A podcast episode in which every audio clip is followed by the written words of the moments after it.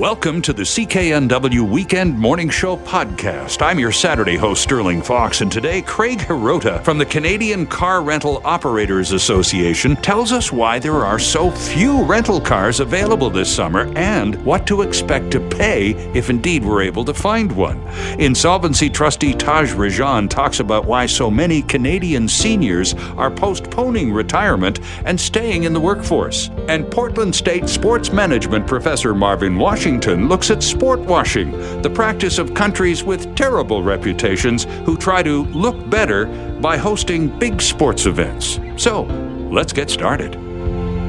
Sterling Fox with you on this first weekend of summer, and it's a great time to have Craig Hirota join us from Milton, Ontario. Mr. Hirota is uh, going to talk to us about rental cars. He is the Vice President of Government Relations and Member Services at the Associated Canadian Car Rental Operators. The perfect person to have on the show. Craig Hirota, good morning and welcome.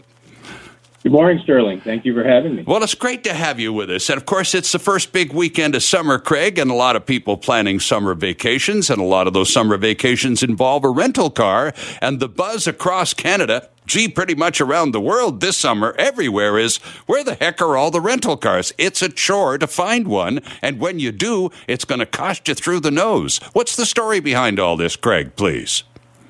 Yeah, so it really comes down to vehicle supply. Uh, not not enough of them, not enough new vehicles, and as a result, our industry has not been able to resupply our fleet uh, that we had to cut uh, during the pandemic when when you know customers, along with mo- you know most of our, our employees, had to, had to stay at home.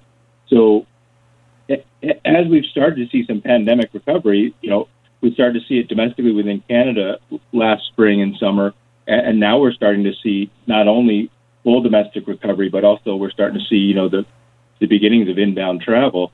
Um, we're, we're still challenged trying to find enough new vehicles to to build our fleets back up to the levels we would normally have them in the uh, spring and summer period. So, Craig, just back me up a little bit if you can here, please, because of course we all know what happened during the lockdown. Nothing. Everybody was f- confined to quarters, and, and and in the rental car business, recognizing this absolute lack of demand. Uh, you're talking about uh, reducing the fleets. Did you, in fact, sell off the fleets or did you just park them? Uh, we had to sell off quite a bit. Um, you know, they, they're a depreciating asset and they, they do cost us money. And we're, if we're not bringing in any revenue by renting them, they're, they're a dead weight on operations. Sure. Uh, and, and, you know, it, it was pretty well publicized. You know, one of the major brands in our industry um, wasn't able to, to survive that downturn, had to file bankruptcy and restructure. So so yeah, a large percentage of those vehicles, uh, you know, perhaps 30 to 40 percent of the vehicles uh, were sold off, and, and uh, you know they they went back into the used car market, which was you know which was and is still in very high demand because people can't get new cars. So so yeah, we we were building back from probably a 30 to 40 percent deficit, and we may in Canada still be, you know, as a whole, 10 to 15 percent back of where we need to be. Yeah, uh, I, I, I, was going to ask you about that because, of course, therein lies the problem. It's getting a new car. For example, if you see a car commercial on television these days, Craig, it doesn't say necessarily dash off to your local dealer and buy one today. It says order yours today, which implies what everyone knows. You can't go buy a car typically. If you want a custom car, as that's, in other words, built the way you like it with all your particulars in it, it's going to take you up to a year in many models and makes cases. Uh, you're looking, I would imagine, in the rental car industry at more basic forms of transportation, but still the able, the ability of the companies to produce said vehicles is is uh, uh, also uh, compounded by the chip shortage. The, cha- the supply chain is also gumming up the works, isn't it, Craig? Yeah, absolutely, Sterling. You know, uh, the types of vehicles that, that have been made available to our industry um, since the pandemic are are basically retail models. Um, you know, the, the manufacturers have sort of preferentially uh, um, prioritized production for you know what we see in the media. They consider their their higher margin models, uh, and you know over the previous, you know, few number of years, our industry has also, you know, changed quite a bit. You know, you don't see so much of the, you know, the, the stereotypical rental car stripper type models um, because our industry, you know, realized a number of years ago that whatever vehicle we bought, we still had to sell. So, mm-hmm. it had to retain value. So we've done a much better job of contenting our vehicles with the type of features most people would buy in their own vehicle. But this pandemic has really, to a large extent, forced our hand. We've got to buy whatever the manufacturer makes available to us. And, uh, you know, people might have seen that the, you know, the various reports saying the average cost of a new car in Canada now is somewhere north of fifty thousand. That's right. Canadian. Um, our industry typically would normally enjoy, you know, a reasonable fleet discount because we buy in quantity, we buy in advance, and we we we help the uh, the manufacturers plan out their production. Sure. We, we provide a source of used cars for the market. Um, well, we, we haven't been able to fulfill that role because there aren't enough cars. So we're basically buying at retail prices as well when we get them. So, Craig, let's talk a little bit about those summer plans here on this first summer weekend in Canada. If I am, in fact, going somewhere else in the country and part of my needs when I arrive is going to be a rental car, how about some tips from the Canadian car rental operators about securing one in advance or at least standing a decent chance of finding one? Well, in in a lot of parts of the country, you can still find cars. It will be harder to find, and they will they will definitely be uh, uh, at a higher price than you might have been used to seeing. Some parts of the country that are traditionally very, uh, very peaky in terms of demand, you, it will be very, very difficult, if not impossible, in some cases, to find a vehicle. Hmm. You know, I'm talking about you know certain Atlantic province destinations, potentially some you know resort destinations uh, in, you know in the West. But uh, for the most part, there are cars out there. They're they're just not as uh, many sitting around. You know, the industry would typically operate at an average utilization of, you know, 80, 85%, you know, potentially going higher during real peak weekends. But, um, but right now, I would imagine we're probably, you know, a couple percentage points higher than that. And the other thing that, that it is causing a problem, and this is, this is something everyone is probably noticing, is uh, the supply chain issues not just affecting production of vehicles, it's also affecting repairs. Um, so if your car goes out of service, uh, depending on what part you need, you know, a two or three day repair may now take two or three weeks, yeah. depending on when that part's coming in. So, so you know, our industry, along with everybody else that owns a vehicle, is also struggling with with significantly increased downtime, which which also affects our utilization. When you know, if you've got an extra one or two percent of vehicles sitting that that need to be fixed, that's one or two percent of cars we can't rent to the customer. Yeah, absolutely, Craig. Almost out of time here. So the takeaway from our chat this morning would be: yes, there are cars available, but if you know where you're going and when, try and make those arrangements now, as far in advance as possible, and be prepared to pay more. That's a guarantee, right? Yes, and and once you've got that reservation, keep checking because utilization can change on a daily basis depending on where you're going, and you may find a better deal or a better car or a better location um, closer to your trip. As long, you know, once you've once you've secured that reservation, just keep checking to see if you can you can improve upon that based on how the local conditions may be changing there. All right, that's a good tip. Craig Hirota, thanks very much for this. We do appreciate the information. It helps to understand what's going on out there in the summer of 22. Do appreciate your joining us. Thanks, Craig. Thank you, Sterling. Saw a headline in the paper the other day that said this Canadians are giving up on retiring anytime soon as inflation soars. This refers to a new survey from the folks at Bromwich and Smith and Advisor Savvy, in which, uh, say, findings like this occur 62% of Canadians fear they'll never have enough money to retire, and 71% of people surveyed are afraid they'll run out of money if they do retire. So let's talk a little bit, first of all, about the survey and the findings. Joining us from Bromwich and Smith is Taz Rajan, uh, joining us from Calgary to talk more about the, the findings of the survey. Taz, good morning and welcome to the show.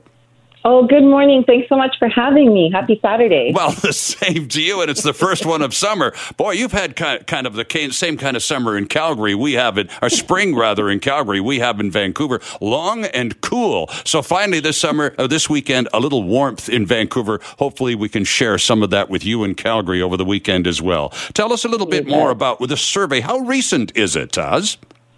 Yes, so we put the survey out just actually June 16th, and we partnered with Advisor Savvy because both Advisor Savvy and Bromwich and Smith, you know, whether it's on you know, personally with our clients or sort of on that macroeconomic level, mm-hmm. we started to see and hear challenges related to retirement for, you know, older Canadians.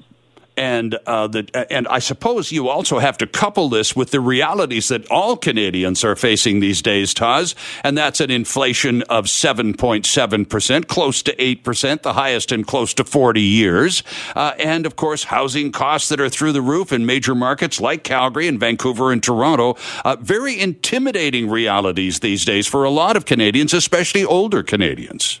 Yeah, you bet. When you look at, you know, two years, I, I know we're post COVID now, but there was that two years we had of COVID. We've got older people, you know, supporting their adult children, cost of living inflation, as you talked about, and then also mounting debt is another factor. Mm-hmm. So let's talk a little bit about the reluctance to retire. Uh, and I, I, suppose, in one sense, Taz, it's a good thing because once again, this weekend across Canada, there are quite literally hundreds of thousands of jobs begging to be filled. So mm-hmm. if, if while we're facing a labor shortage square on, at least in our midst, we have a great number of experienced workers valuable to any employer who have decided to stick around a little bit. That's not going to hurt the labor shortage a bit, is it? Yeah, exactly. And like you said, experienced, you know, dedicated workforce there for sure. That could be the silver lining. I suppose. But on the other hand, there are a lot of people who are going, oh, geez, I guess I can't retire. I guess I'm going to have to go back to the old salt mine, like it or not. And there's mm-hmm. that too, isn't it?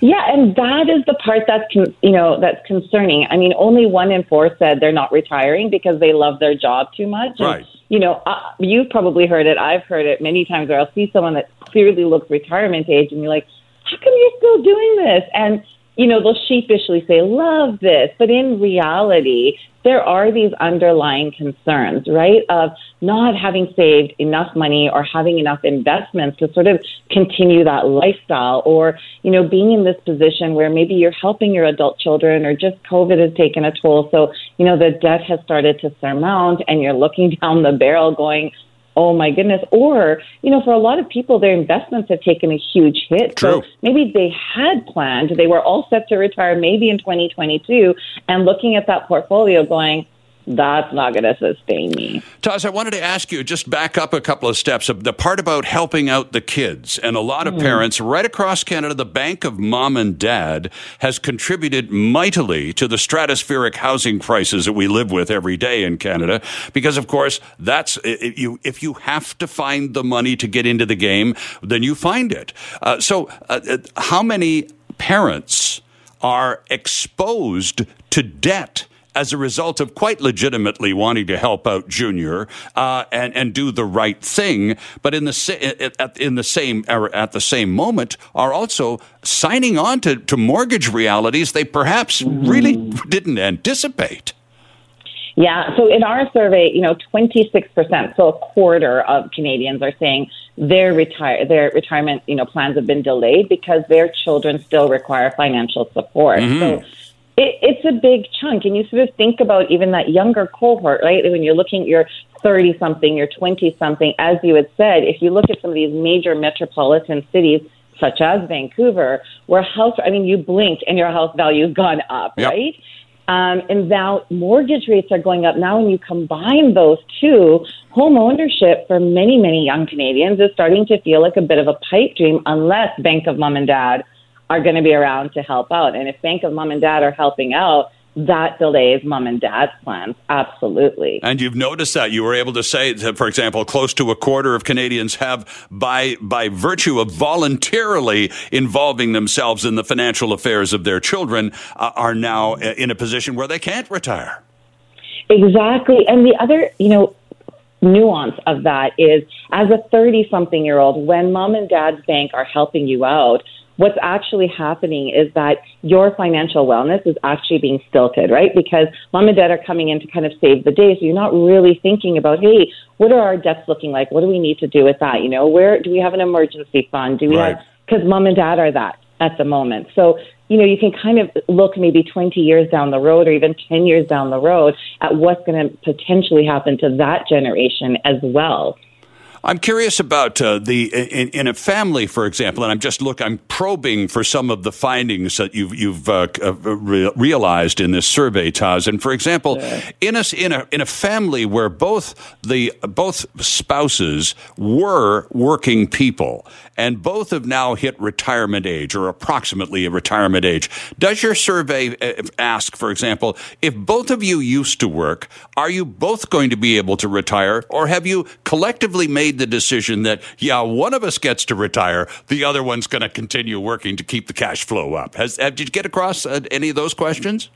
So, not specifically that. However, again, some of our respondents, just just over 10%, did say retirement is put on hold because I am taking care of my partner or spouse. So this could be, you know, a spouse maybe who's got a disability or a critical illness.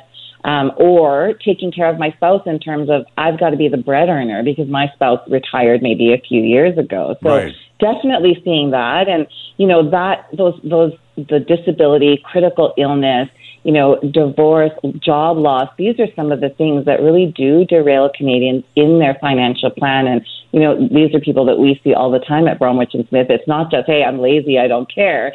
It's these external you know situations that occur. Tell us about Bromwich and Smith briefly, if you can, Taz, please. What do you do? Oh, sure. We are licensed insolvency trustees, so we're federally regulated to help Canadians with, you know, debt forgiveness. Actually, and of course, this was in conjunction with Advisor Savvy. Right. And so, you know, when we talk about you know, mental health and well-being, financial health and well-being are completely tied in. And so you know, we wanted to partner to, you know, bring to Canadians, bring to light for Canadians, hey, if this is you, A, you're not alone, and B, if you're starting to feel that anxiety and thinking that you're going to have to put your retirement aside, let's get you talking to the right professionals in Canada. So when it comes to that financial planning, emergency fund, retirement, you want to be talking to those certified financial planners, and that's where Advisor Savvy comes in. And when it comes to that surmounting debt, whether it's because you're helping your children or, you know, some of those other factors we talked about, then you want to be talking to the right professionals in Canada, which are your licensed insolvency trustees. So it was really to help people, you know, when you're in those situations, you feel so isolated, you bet. so alone, mm-hmm. and you're not alone.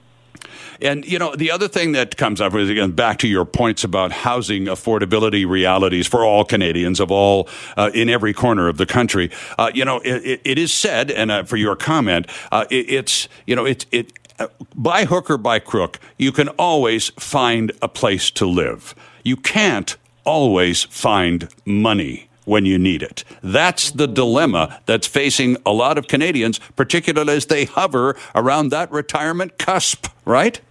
Absolutely. And so this is where, you know, we, we want to say that, yes, you know, you may not be able to find the money on your own. It, it's not too late. You know, even if you are, let's say, 55 or older, sit down, have that conversation, let's have a look at those numbers. Let's see where we can find money. But you're right. By hook or crook, you can usually find a place to, you know, rest your head. Sure. Finding that money can be a little bit more of a struggle, especially on your own. Right. And, and again, there's no sense of loss of pride or face to come to terms with some very difficult financial realities in your life and a conversation with, a, with a, an experienced professional. And generally, those initial meetings don't cost very much, would really uh, be a, a, solid piece piece of advice to someone kind of hovering on the edge of, of, of kind of a fragile situation? Yes, and we also need to be having these conversations at the dinner table. That's another thing. You know, generally, most of us, sort of that middle, upper middle class Canadians, this is not a conversation we're really having with our spouse or our children or around the family table. So that's another opportunity, certainly to speak to the professionals but having some productive and effective money conversations with our loved ones, it normalizes it. You know, once you start talking about somebody else, will be like, hey, you know, I'm struggling with that as well. Or, hey, we struggled with that and here's what we did. Right. And it can really ease that stress and help you start to put a plan in place. Nothing wrong with talking about financial realities, especially when they're they're on they're the subject of conversation at pretty much every dinner table in the country, several times every week. Correct?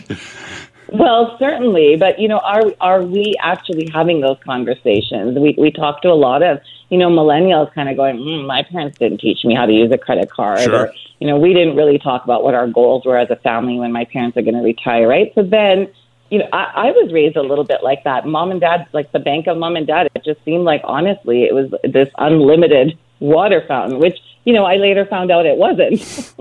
the old money doesn't grow on trees thing. I remember having that line thrown in my general direction several times a week. Thank. Taz Rajan, thanks very much for joining us this morning. It's an important survey, and uh, it's nice to know that, first of all, none of, none of those people in those circumstances are by any stretch alone. And there's a lot of us in the same pickle uh, dealing with retirement realities. Will we, won't we? Uh, and there are lots of professionals out there willing to help and give advice. Thanks very much for this. Great to have you on the show today. You bet. Thank you so much. Have a wonderful day. You too.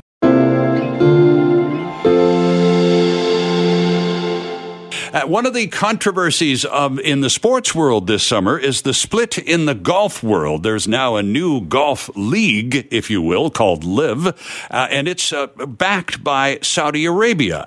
This is uh, pointed uh, by many as being the most recent example of sports washing. Here to talk about sports washing, it's always a pleasure to welcome this character to our program, too. From Portland State University, where he is a professor of management and sports, is Professor Marvin Washington. Washington. Marvin, good morning. Welcome back. Good morning. Thanks for having me again. Always a treat to have you with us, Marvin. Sports washing. I found a definition. I'm going to roll it out on the radio for your comment. Okay, here's what I found. Uh, sports washing relates to the concept uh, of sport with all the good feeling it inspires, used as a tool for diverting attention from social or environmental problems. Sports washing relates to the concept of soft power, which means exerting influence by attracting rather than coercing others. Think diplomacy instead of military invention, uh, intervention rather. Uh, you agree with that? A, a, a tool for diverting attention from from problems that everyone knows the country has. Uh, totally. I, the idea really does, as many people have sort of uh, written and talked about this, it goes back to the 36 Olympics hosted by Germany. And so you can imagine that there is a dominant conversation that's been happening about Germany and what they stand for and what's happening in the 30s over in Europe. Mm-hmm. And so I need something to sort of recenter the conversation. I need something to sort of say, hey, you think one way, but that may not square or match with other images. The one way to do that is to come out and argue your side. Well, no one's going to listen to your side. Mm-hmm. So a more subtle way to do it is to connect with something that we don't argue with. Sports becomes that. Right? We all are okay with seeing athletes compete, uh, participate, enjoy the love of the sport. And if I can subtly connect to that, how do I subtly do that? I host a sporting event. Right. And, And so now the images that you will see, the non-competition images, is of my gorgeous city. It's of me playing a wonderful host. Uh, in the long run, we think that might slowly move the opinion, or it may slowly, you know, in some sense, recenter the conversation away from the obvious bads and atrocities that you associate me with. And so that's where you start seeing countries often that are embattled or embroiled in these uh, uh, negative portrayals Right. from their side of the coin, right? So I think you are unjustly portraying me. I'm associated with this sport, and over time, maybe you won't think of me as bad as you currently think about me. And so It's Hitler held. strategy. That's right. He had the 1936 Olympics in Berlin, three years before World War II. His regime was already clearly established. Everyone knew what he was up to. But you Mm-hmm. host an Olympics, and suddenly you're looking pretty legitimate in the eyes of the world as the host nation. That was it. You got it. 1936, Marvin. China did it last year. Yes, yes. Well, China, Russia. Uh, people think about Saudis, Qatar hosting, you know, these World uh, Cup? World Cups or Olympics. So, as a strategy, it's one that people have uh, have commented on. And maybe it's not the big event, but maybe it's uh, an, a, a sport, a speed racing event, NASCAR or FIFA or or something like that, if you will. Because in a sense, those events need countries to host them. Yep. And so you, the country, you pay enough money, you put it put together enough of a bid package, you'll get the right to host the games. In this international space. You know, it also does add to global cynicism, Marvin, about groups like the International Olympic Committee, which bestow legitimacy on these host countries for in exchange for mega mega billions of dollars, of course. But you know, uh, it, it's no wonder, frankly, that a lot of humans are a little turned off the Olympics and those massive international sporting events because of the way they've been, manipu- by host countries. It is such a, uh, a no win situation. And what I mean by that is you have to start with the demands on what it would take to host an event like that. And so, unfortunately, we live in a world where there are lots of people that's going to target an event like that for evil. Sure.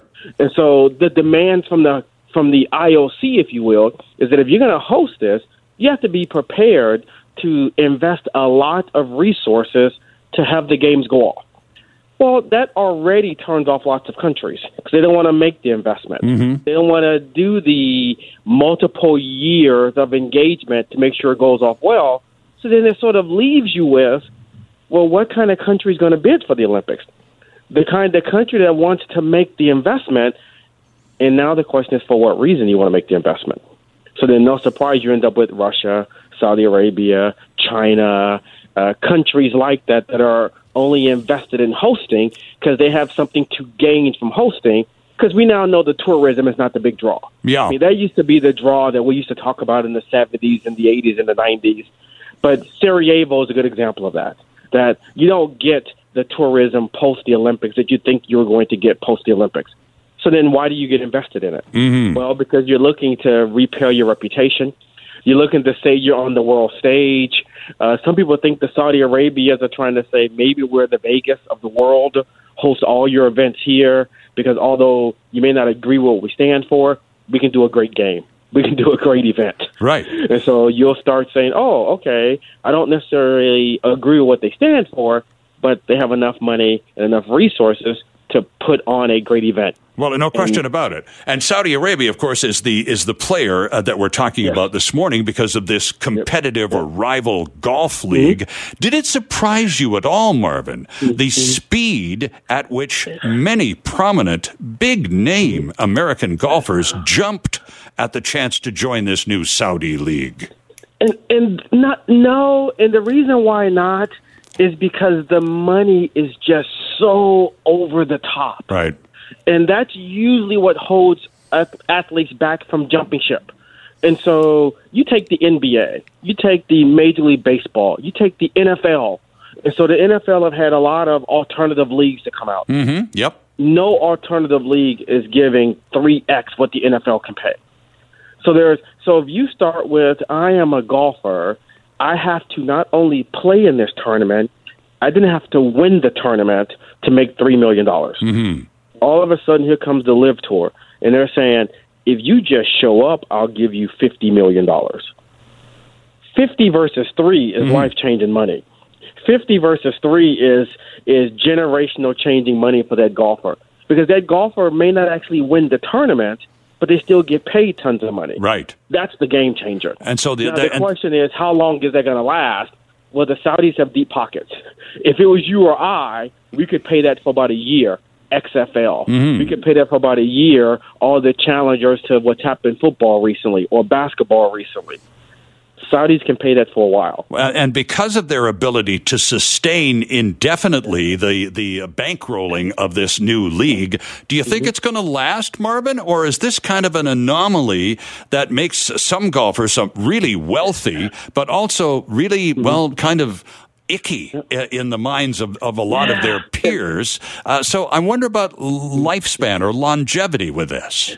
And, and this is the mystery, right? Because if I can take a half a step back, we've seen this before on a much smaller scale, and it didn't work. And it's a it's an example that people probably don't remember: the World Poker Tour. Okay. And so you got to go back to the beginning of poker on TV. Poker on TV was this crazy idea, but it worked because we could see the hold cards. So now I'm watching people, and I have all of these superstars: Phil Ivey, Daniel Negreanu. We know these names. Well, what happened overnight? Other poker players got involved, and those poker players were no longer winning tournaments. So what did they say? But we're the draw. We're the reason why you're watching Right. poker. We should have a league where we get paid in appearance. Sounds familiar to the LIV Tour. Mm-hmm. Well, what did what did fans realize? I don't care who's winning. I just want to see somebody win. Well, once that happens, I'm not watching the PGA to see Dustin Johnson. I'm watching the PGA because I know they have great golfers. Right. Well, if the PGA can put on a tournament without Dustin Johnson, then why would I ever pay Dustin Johnson just to be at the tournament? That's what the LIV Tour is struggling with. They're thinking that I'm only watching golf because of the superstar players, but they're only superstars because they're winning the tournaments. It was I interesting. the PGA needs them. Yeah, last in week- to put a tournament on. At the U.S. Open, a couple of the players Yeah. from the LIV Tour, I, I think the, the best they did was somebody who came in 13th. I was the closest Exactly. to the top. Yeah. Uh, and Yeah. I said, I, I guess, uh, Marvin, uh, we're almost out of time, but I guess Mm-hmm. the thing that, that I find uh, most um, un- uncomfortable about all of this is how transparent it all is. Phil Mickelson, of course, has handled all of the questions and all the rest of it very badly, one of many. But I suppose there's a, there's a, uh, despite the enormous sums of money involved, I don't think there are many people watching who don't completely understand that these guys are fronting for the Saudis. They're helping the Saudis to Yeah. whitewash their reputation, and nobody is capable of doing that because we know what bad people the Saudis are. Yeah, and I think, and that's why it's not going to be so successful Uh-huh. because you, because the only argument you have to why you're in this tournament is because I'm taking the money, and then the question is who are you taking it from? I'm taking it from the Saudis. That's too straight line of an argument to you being a bad person. You can't sort of obfuscate that. You can't make that a much more nuanced, complicated argument than the PGA Tour, U.S. soil is going to basically only pay me money if I win. Mm-hmm. I'm taking money from the Saudis just to show up. That might work in a one tournament thing that happens once a year, but the PGA Tour now other tournaments. I think it's the Scottish That's Open right, yeah. that's now saying, "Hey, you can't play in our tournament." They're making this really good, good guy, bad guy. They're making this a moral story. Are you in golf for the sport and the love of the game, or are you in golf to take money from whoever's going to pay from you? Interesting. I think the that argument that you're only in golf for the money and you don't care who's giving you the money, that's a tough one to overcome. And I think that's not going to work. I think uh, uh, I'm in Portland. We have the next tournament. So the next tournament on the LIV Tour is in Portland next weekend. People are already talking about boycott the tournament. People are already talking about boycott the golf course. So I think that that money from the Saudis may work, but the tournament, the tournament host, who's actually putting on the golf tournaments, they're going to realize this wasn't worth it for us. The Interesting. media attention was so negative that this one tournament actually made people less a fan of us than a fan of us. We're not going to host the next tournament. Wow. Interesting stuff. We'll keep an eye on that tournament next weekend. Marvin Washington, always a pleasure. We do appreciate it when you get up early on the weekends to jump in with us. It's always a treat to have you with us, and you do provide a degree of clarity on some of this stuff that's always welcome. Thanks. Uh, thanks so much for having me. I really enjoyed the conversation. Marvin Washington is a professor of management and sports at Portland State University.